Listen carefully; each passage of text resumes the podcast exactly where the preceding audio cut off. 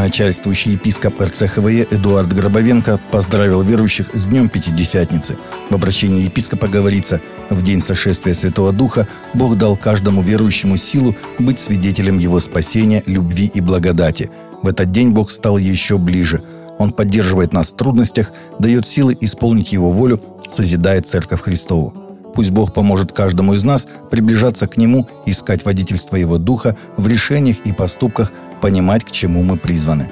Пусть Божий мир наполняет ваши сердца, а Его благодать наполняет жизни, и да хранит Бог вас и всех, кто дорог вашему сердцу. Митрополит Иларион Алфеев, назначенный 7 июня главой епархии РПЦ в Венгрии, простился сегодня со своей московской паствой.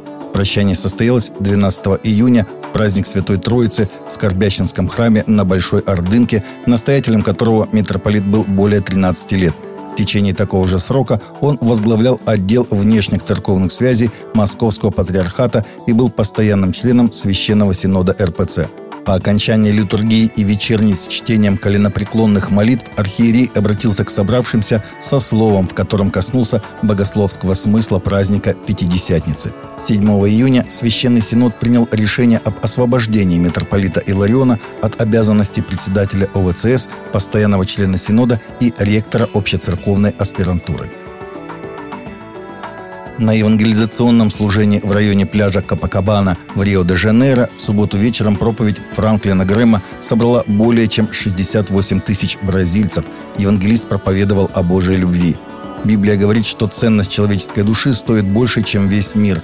Для любого, кто отворачивается от своих грехов и возлагает свою веру на Сына Божьего Иисуса Христа, знайте это. Бог простил ваши грехи, как говорит Библия, Он бросил их в глубины моря. Несколько тысяч человек отозвались на призыв к покаянию.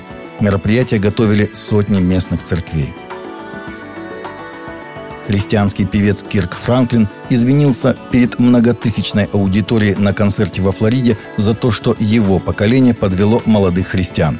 Ранее в июне певец и обладатель 16 премий Грэмми Кирк Франклин с христианской музыкальной группой Maverick City Music начал тур по 37 городам США «The Kingdom Tour», во время выступления в Орландо, штат Флорида, музыкант извинился перед аудиторией в 20 тысяч человек за то, что его поколение только говорило о церкви и Иисусе, но не проявляло любви, сообщает The Christian Post. «Сейчас в мире так много разногласий», — сказал Франклин. «Иногда мне кажется, что мое поколение подвело ваше». Он сказал, что люди в церкви из поколения бэби-бумеров, родившиеся между 1946 и 1964 годами, говорили о церкви и об Иисусе, но забыли любить людей. Прямо сейчас я считаю, что в этом зале есть поколение, которое устало от людей, играющих в церковь, не готовы быть церковью, сказал он под аплодисменты присутствующих. Американское библейское общество выпустило свой ежегодный отчет «Библейские позиции», где сообщило, что американцы, которые постоянно читают и применяют Библию, имеют более высокий уровень надежды и устойчивости к трудностям. Наши исследования продолжают подтверждать, что последовательное чтение Библии дает надежду и большее процветание. Христиане знают, что Иисус предлагает нам полную жизнь. Здесь нет ничего удивительного – для сомневающихся применение истин священного писания служит к улучшению здоровья, отношений и более высокому чувству цели и смысла. Все это приближает к Богу, сказал Джон Фаркуар Плейк, доктор философии и директор исследований Американского библейского общества.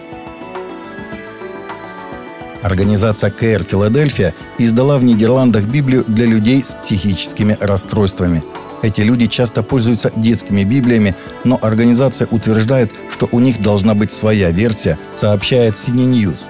У умственно отсталых людей должна быть Библия, которая не будет ребяческой, но серьезной и с реальными историями. Поэтому Кер Филадельфия разработала книгу в переводе, называющуюся «Обнадеживающие истории для вас».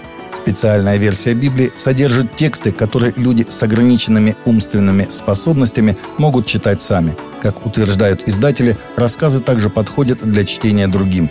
Книга состоит из 77 историй о надежде, использовании талантов и совершении ошибок. Иллюстрации к рассказам делали сотрудники детского сада. Одна официантка, христианка из ресторана в Луизиане, получила 777 долларов чаевых от одного клиента сразу после того, как она помолилась, чтобы Бог помог ее церкви починить здание и сломанную систему кондиционирования воздуха. А Вагуан, которая работает в ресторане Хошан на Сент-Чарльз-авеню, рассказала Fox H Live, что она пожертвовала чаевые деньги своей церкви в Мейтрее, чтобы покрыть стоимость ремонта здания – «Это не мои деньги», — объяснила Гуан. «Джентльмен, который дал чаевые, был ангелом для меня». Человек, оставивший эти деньги, просто решил, что сумма в 777 долларов будет хорошей цифрой.